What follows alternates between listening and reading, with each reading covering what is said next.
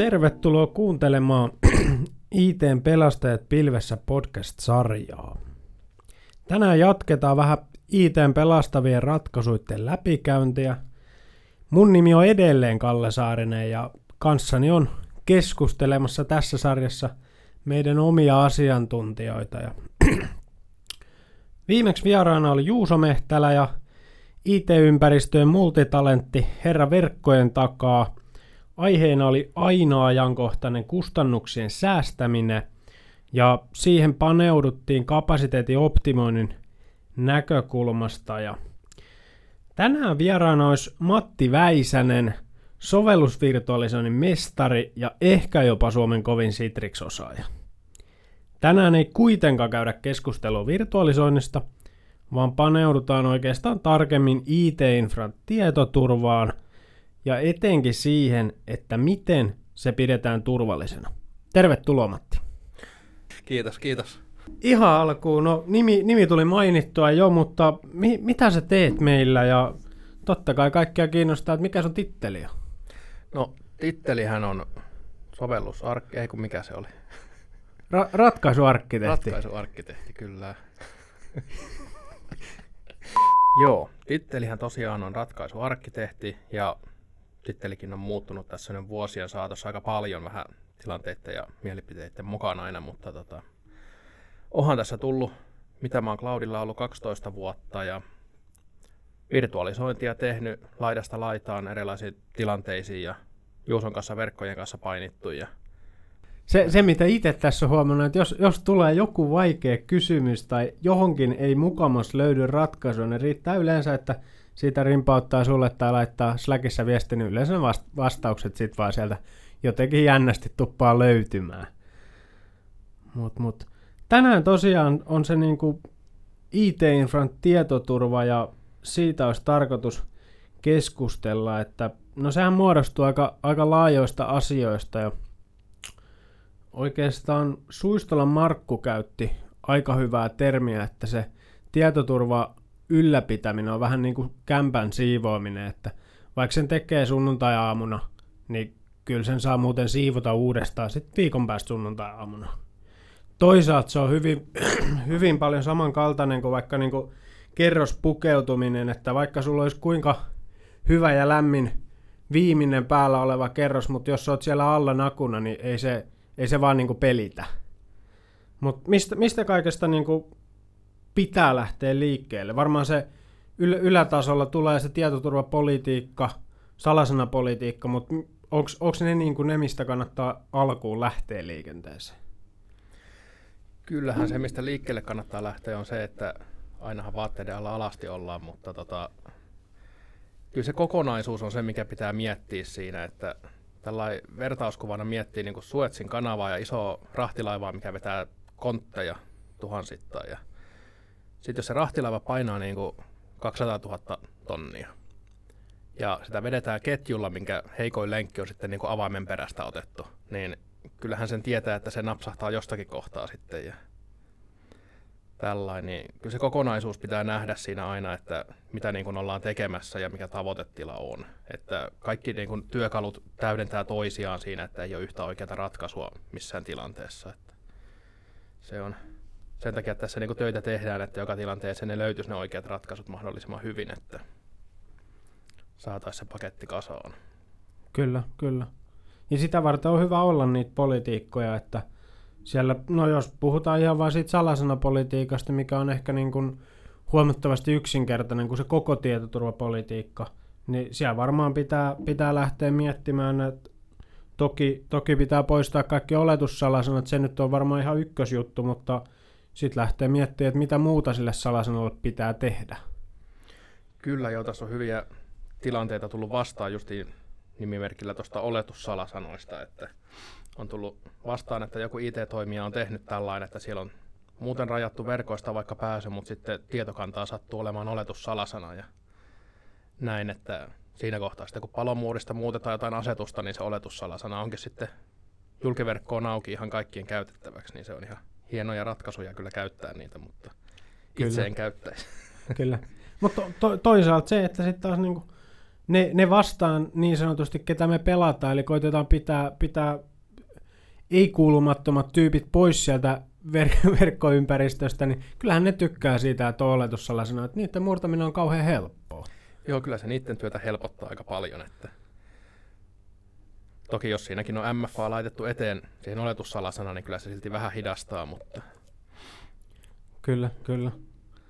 Ja se on niinku, no lä- lähtökohtana, että jos sieltä salasana politiikasta löytyy jonkunnäköinen järjestys sille, että mitä sen salasanan pitää pitää sisällään, eli se ei ole se pelkkä oletussalasana ja annetaan jokaiselle käyttäjälle mahdollisimman minimaaliset oikeudet ja pidetään se MFA, MFA käytössä, niin se nyt ehkä antaa jo jonkunnäköisen mahdollisuuden siihen, että kuka tahansa ei kävele sisään. Kyllä joo, ja toi minimaaliset käyttöoikeudet, niin siinä harva miettii administraattoreita, koska administraattorikin saattaa tehdä, niin kuin, tai järjestelmän pääkäyttäjä, niin kuin, monenlaisia eri tehtäviä päivän aikana.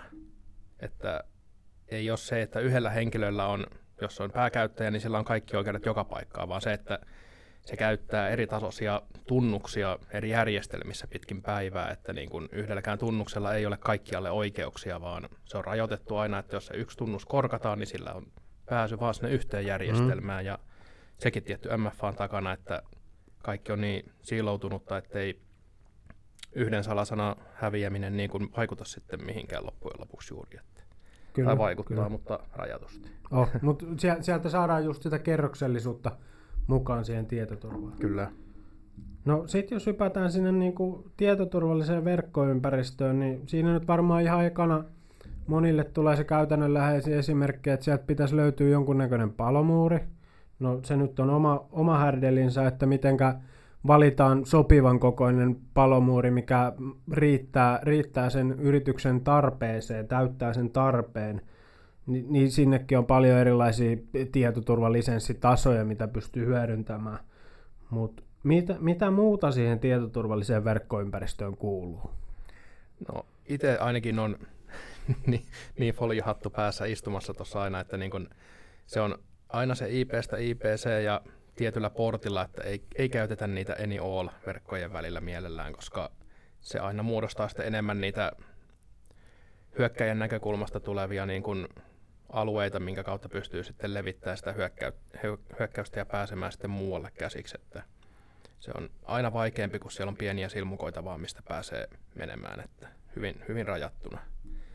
Eli niin sanotusti jääkiekkotermeen, niin hyvin, hyvin tarkka miesvartiointi. Kyllä, puolustuksen täytyy pitää. Kyllä. Mikä, mikä sitten on niin kun VPNin rooli tänä päivänä tai Zero Trustin rooli?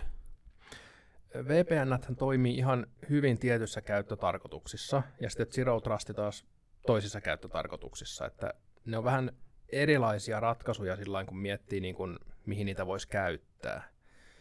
Eli VPN on perus niin kun, etätyöntekijälle tosi kätevä, ja sitten miettii taas tota Zero Trustia, niin se on paljon kätevämpi esimerkiksi tämmöisille niin konsulteille tai tämmöisille, mitkä niin kuin yhdistää hetkellisesti sinne ympäristöön ja tarvii tosi rajatun ja tietyn oike, niin kuin pääsyn verkkoon. Kun sillä Zero Trustillahan voidaan käytännössä määrittää, niin kuin, että tämä klientti, mikä nyt on, ja tämä tunnus, niin sä pääset suoraan yhteen IPseen, yhteen porttiin, etkä mihinkään muuhun. Mitään verkkoja ei reititetä siinä välissä, että se pystyisi sitä kautta mikään niin kuin malware hyödyntää sitä yhteyttä tai mitään, että se on pelkästään se yksi yhteys yhdellä IP-portilla esimerkiksi, vaikka sitä SQL-palvelimeen tai johonkin.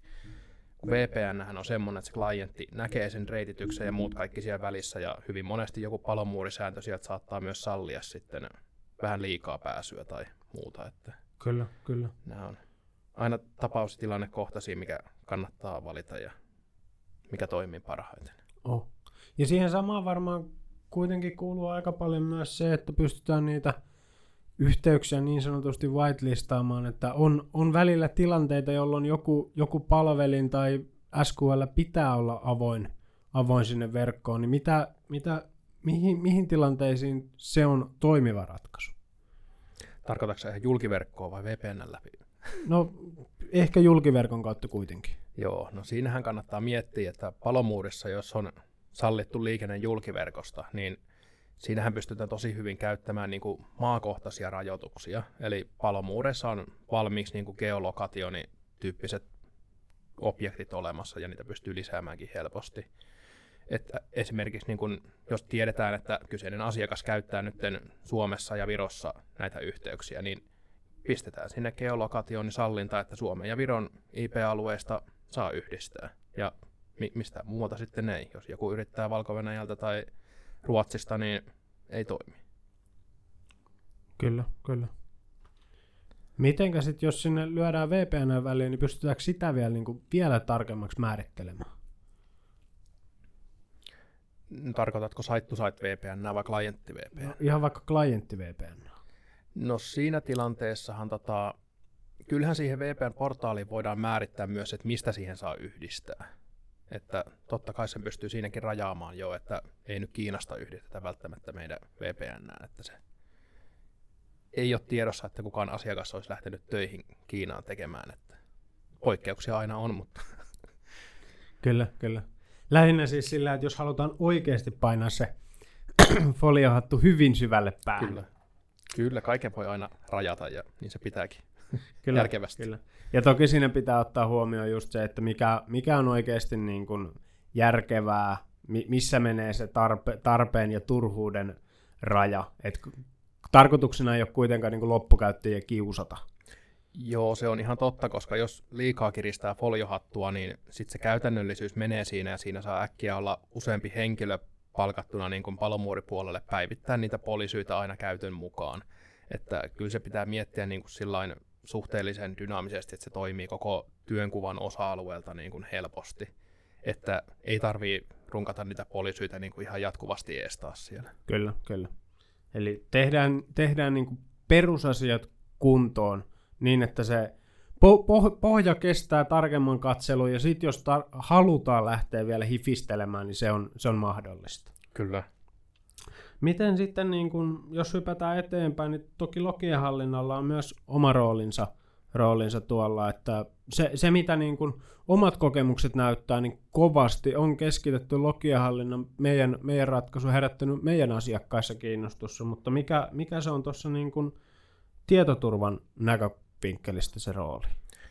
Kyllähän se on tällainen, kun näkee periaatteessa tuon logienhallinnan eri suunnasta ehkä, kun mitä asiakas sen näkee ja ajattelee meillä, niin mähän näen siitä suunnasta sen, että jos meillä fyysisillä kytkimillä muutetaan konfia vaikka, niin mä pystyn logien hallinnasta kaivaan sen, että mitä asetusta siellä on muutettu vaikka. Tai palomuurisäännöistä muistaakseni tulee kanssa sinne, mitä on muutettu ja lisätty, poistettu ja Netscalerilta, load balanceista ja muuta kaikkea, niin tämä, että se säilyttää se logien hallinta myös niin kuin muutokset fyysisessä ympäristössä, että mitä on sallittu ja minne ja kuka tämän on tehnyt ja näin, niin se helpottaa sitten jossain tilanteessa varmasti, niin kuin, no jos tulee jonkunlainen tietoturvapoikkeama, niin sitä pystytään selvittämään tai sitten ihan muuten, vaan jos tehty konfiguraatiovirhe itse tai muuta vastaavaa, niin pystytään kaivamaan sitä helposti. Kyllä, kyllä. Ja sitten siihen niin kuin sekään ei yksinään riitä, että sitä tavallaan lokitietoa jää talteen, vaan sit myös pitäisi olla kykyä niin kuin reagoida, kun tulee jotain poikkeamia ja sitten niin kuin halu myös tarkastella niitä lokitietoja, että pystytään havainnoimaan, että okei, tässä meillä on poikkeama nyt.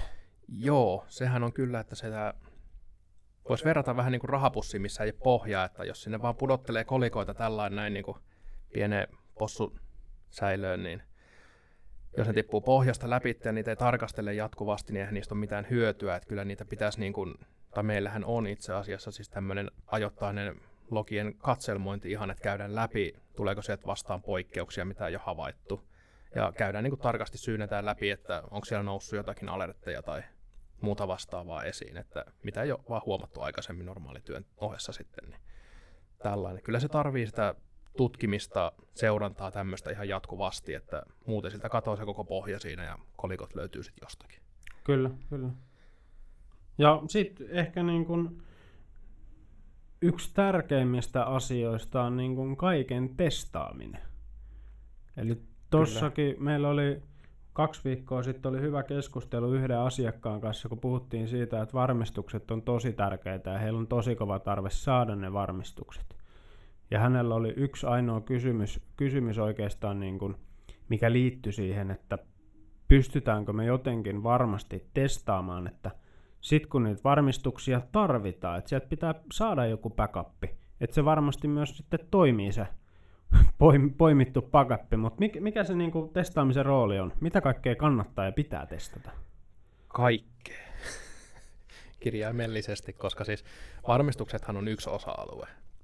Ja sen takia varmistukset monesti on kahdessa eri paikassa, koska jos joku paikka hajoaa, niin toisen pitää toimia, no se nyt ei varsinaisesti ole testaamista, vaan ehkä sitä toiminnallisuutta muuten siinä, mutta siis joo, meillähän on ajoitettuna myös tuo varmistusten testaaminen ajoittain, että katsotaan, onko jotain varmistuksia palautettu, onko niitä tarvetta testata erikseen, jos ei ole palautettu sitten normaalityön ohessa ja näin.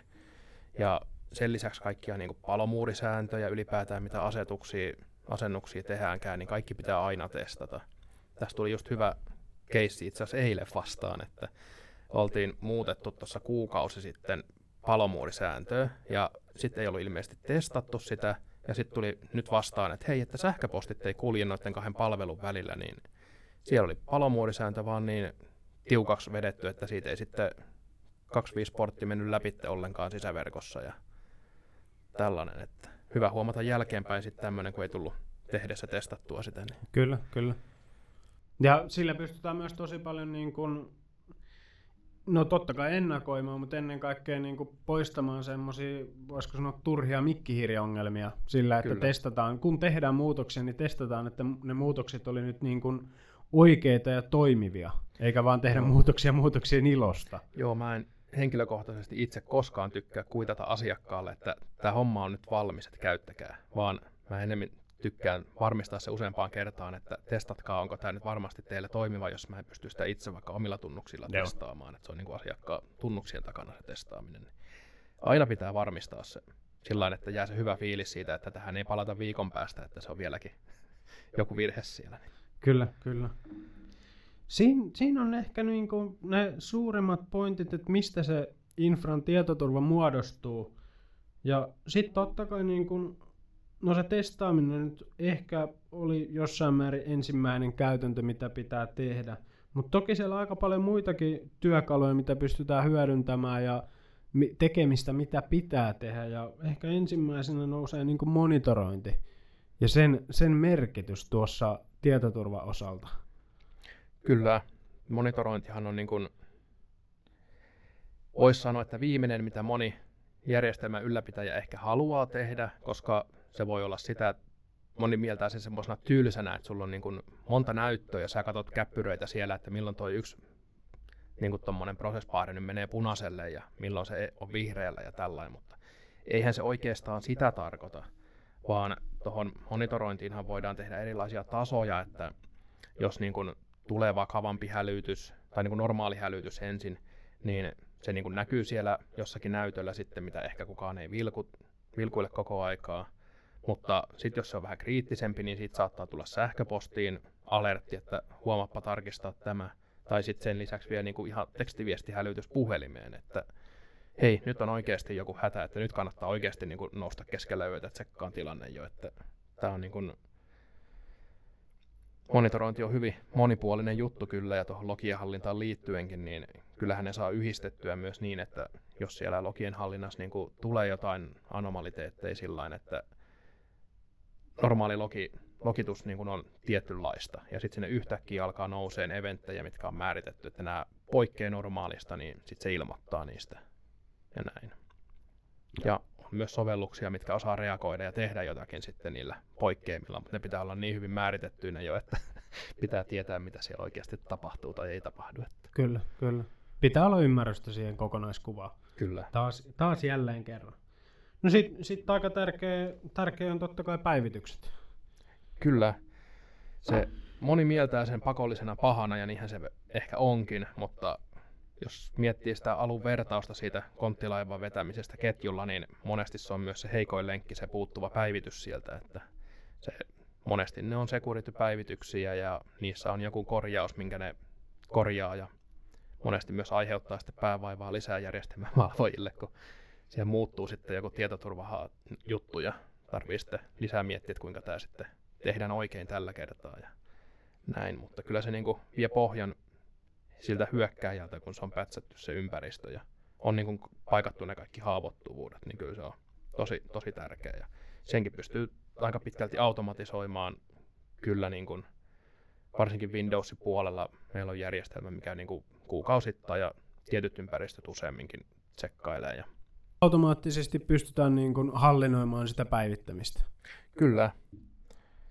Eli sieltähän tulee, niin kuin, meillä pyörii kuukausittain ja jotkut viikoittain niin kuin automaattiset päivitykset siellä ja ne pätsää tiettyjä sovelluksia, mitä siellä on Microsoftin kolmannen osapuolen sovelluksia, mitä on asennettuna palvelimilla ja Citrix-ympäristöissä. Ja sitten niistä tulee viikoittain muistaakseni tulee koosteraportti, että mistä puuttuu päivityksiä ja missä ne on niin epäonnistuneita. On rakennettu Slackiin ihan automaattiset ilmoitukset, että jos jotkut päivitykset feilaa jollain koneella vaikka kahteen kertaan putkeen, niin siitä tulee suoraan Slack-kanavalle viesti, että hei, nämä on feilannut, että tehkää asialle jotain. Kyllä, kyllä. Tästä tulee se automatisointi kanssa mukaan. Ja, ja toisaalta myöskin se monitoroinnin rooli. Kyllä, kyllä. Hyvin, sitä hyvin sitä valvotaan. Ja toki, toki se ei niin kuin yksinään li, li, riitä, että automatisoidaan ne hä, niin kuin päivitykset, vaan että siellä pitää myös ihan säännöllisesti tutkia, että mitä, mitä haavoittuvuuksia on olemassa semmoisia, mitkä niin koskettaa esimerkiksi meidän asiakasympäristöä. Kyllä, että kaikkia päivityksiä ei nimenomaan voida automatisoida eikä kannatakaan, eikä pystytäkään, koska niissä on semmoisia muuttujia sitten tämmöisissä ympäristöissä, että saattaa se automatisointi vaan hajottaa sen, että näistä on muutama kokemus elä, niin elämästä, mutta tota, ei mennä niihin tällä kertaa. Kyllä, kyllä. No sitten on tietoturvaohjelmistot. Niiden rooli on tässä ehkä vähän muuttunut pikkusen, pikkusen ajan saatossa. Miksi niitä kannattaa käyttää tänä päivänä? Kyllä tänä päivänä, monet, monethan miettii varmaan jotain antivirussovellusta, että se asennetaan koneelle ja se pyöritetään ja se skannaa kaikki tiedostot ja päättelee niistä tiedostoista sitten, että onko tämä nyt niin kuin haitallinen vai hyväksytty tiedosto. Niin aikoinaanhan se oli näin, että niin kuin se perustui justiin niihin tiedostoihin, mitä skannattiin, mutta nykyään noi tietoturvasovellukset toimii paljon fiksummin, että ne niin kuin lukee sen palvelimen muistia esimerkiksi ja tsekkaa, että mitä prosesseja siellä pyörii, onko ne haitallisia, yrittääkö ne ajaa vaikka jotakin kryptaus, kryptausta siellä isommalle levy, levylle tai muuta vastaavaa, ja sitten ne pystyy niin kuin estämään nämä vaikka muistissa tapahtuvat kryptausyritykset ja tällä, jos ne on niin kuin asiattomia. Ja näitä tasojahan pystytään säätämään tosi paljon. Ja, ja, ja kyllä se niin kuin, esimerkiksi tämä antivirussovellus, mikä meillä on, kun siinä on keskitetty tämmöinen skannausengine, niin se on kätevä, että jos yhdellä palvelimella meidän ympäristössä tulee uusi sovellus, asennetaan se sinne, sanotaan nyt vaikka, että se on joku tämmöinen ERP-sovellus tai joku, se siellä kyseisellä palvelimella kerran skannattu, se on siellä keskitetyssä skannausjärjestelmässä, se tieto siitä sovelluksesta, se on hässätty se exe-tiedoston, niin kun, että se identifioidaan oikein sieltä ja näin. Ja sitten jos me asennetaan se kymmenelle muulle palvelimelle tai sadalle palvelimelle, niin se tiedosto tunnistetaan, että hei, tämä on jo tsekattu, tämä on ok. Että niin kuin, tälle ei tarvitse tehdä enää mitään. Tää, tähän luotetaan nyt. Mutta sitten kun se sovellus päivitetään, niin me saadaan päivittää se jollakin palvelimella ihan sama. Vedetään uusi versio siitä Exestä sinne, se päivittyy, se tsekataan taas sillä keskitetyssä skannauspalvelussa se yksi tiedosto, ja sitten se on taas kaikilla muilla palvelimilla luotettu tämä uusi päivitetty versio siitä kyseisestä sovelluksesta, että toimii niin kuin tosi dynaamisesti ja syö todella vähän resursseja verrattuna siihen vanhaan, mikä käy koko levyn läpi ja lukee kaikki tiedostot putkeen. Että kyllä, kyllä, Niin kuin, näissäkin on älyä ja varsinkin sitten tämä niin kuin incidenttien seuranta näistä nykyaikaisella järjestelmällä, niin onhan se, onhan se aika paljon kehittynyt. Pystytään niin kuin näkemään, että mitkä prosessit on kutsunut toisiaan siellä ja millä käyttäjätunnuksilla ja näin, niin kaikki tällainen on niin mahdollista. Sillä saadaan taas lisää sitä kerroksellisuutta, että se ei Kyllä. ole pelkästään niin kuin se palomuurin takana, vaan että saadaan tuotua sinne palvelimelle myöskin se AV softa käyttöön, tai toki, toki myös päätelaitteisiin totta kai, totta kai kanssa. Kyllä. Sitten minua toki kiinnostaa semmoinen, että tosi, tosi paljon on ollut keskustelua siitä, että no Windows-palvelimelle hyvin mielellään laitetaan erilaisia AV-virustorjuntaohjelmistoja, mutta mikä, mikä sitten niin kun Linux-palvelimille niitä vähän vähemmän laitetaan, niin miksi? Mä luulen, että siihen johtaa tämä vanha ajatustapa siitä, että Linux on täysin virusvapaa. Että samahan toitotettiin niin kuin Mäkeistäkin aikoinaan, että ei näihin mitään viruksia ole tehty. No, nykyään on tehty ja niitä on aika perkeleen paljon jo, että niin kuin, ja ne kohdistuu Linuxissa, ne ei ole näitä, että tulee pääkallon kuva nauraa näytölle, että he, he, he sun tiedostot on nyt lähetetty jollekin.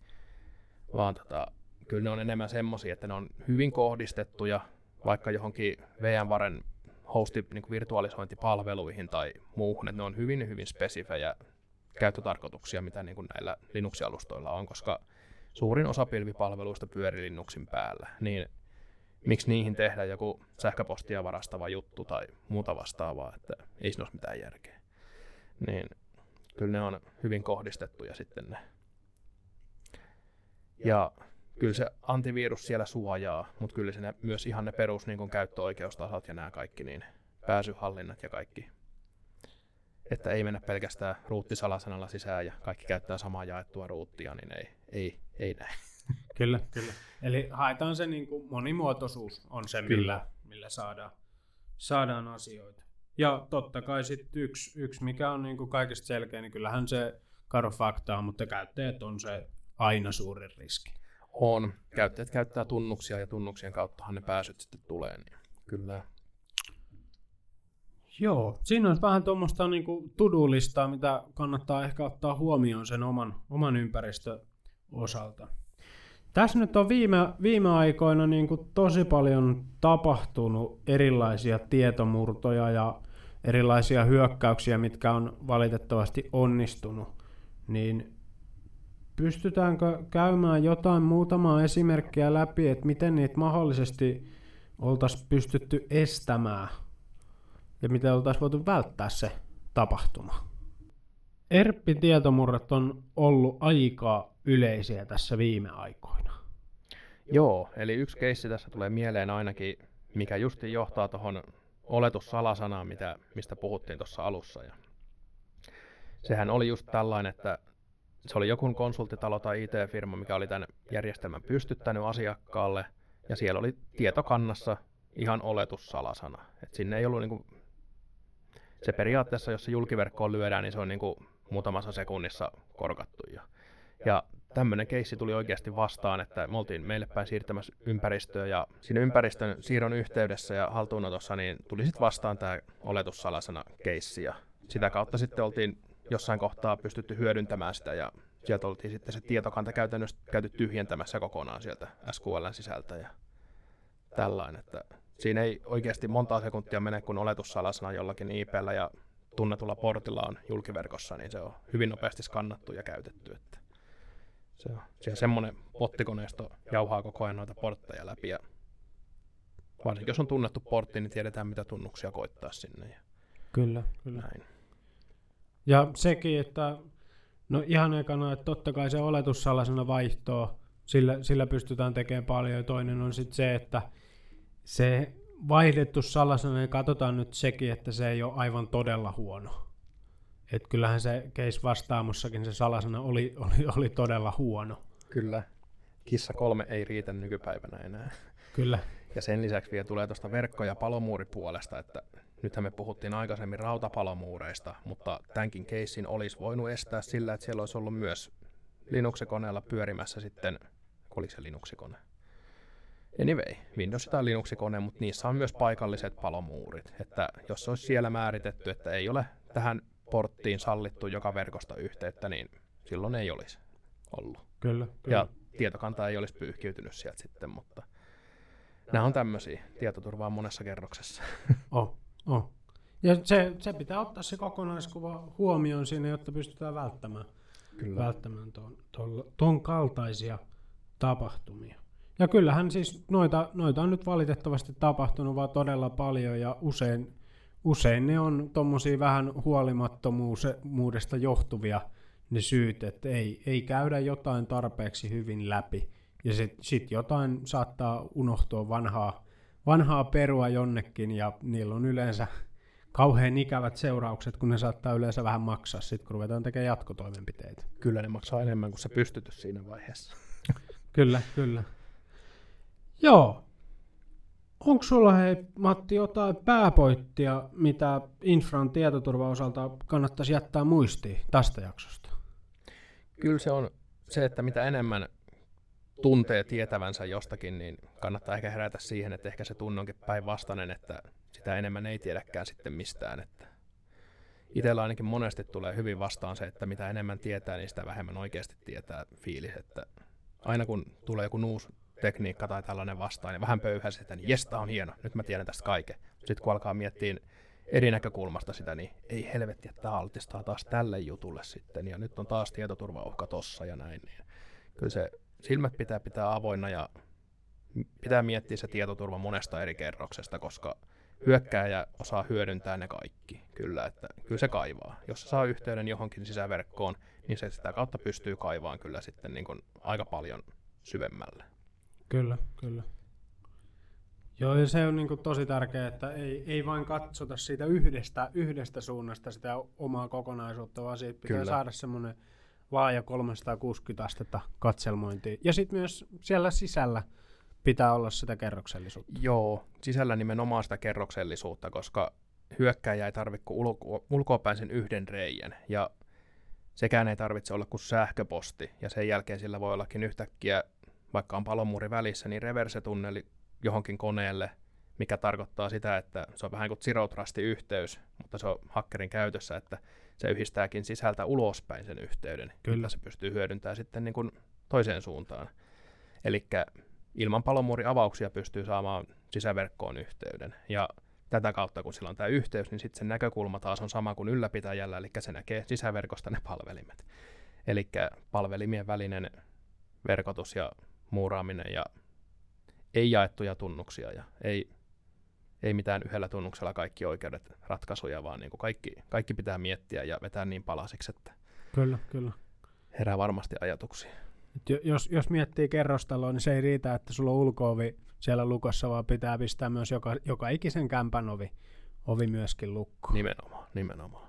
Mielellään makuuhuoneen ovi vielä lisäksi, koska hiippareita löytyy. Tarvittaessa. Mutta silti kannattaa jättää ikkuna auki. Kyllä, että itse pääsee ulos. Jep. Ei kun pääsee sitä myös sisään. just näin, just näin. Hei, tässä olisi tämänkertainen jakso ITn pelastajat pilvessä podcastia ja tulkaahan kuuntelemaan myös tulevia jaksoja. Kiitos Matti, kun tulit avaamaan, mitenkä mahdollisesti voitaisiin pitää se IT-infra tietoturvallisena. Kiitos itsellesi ja kuulijoille myös. Kiitos.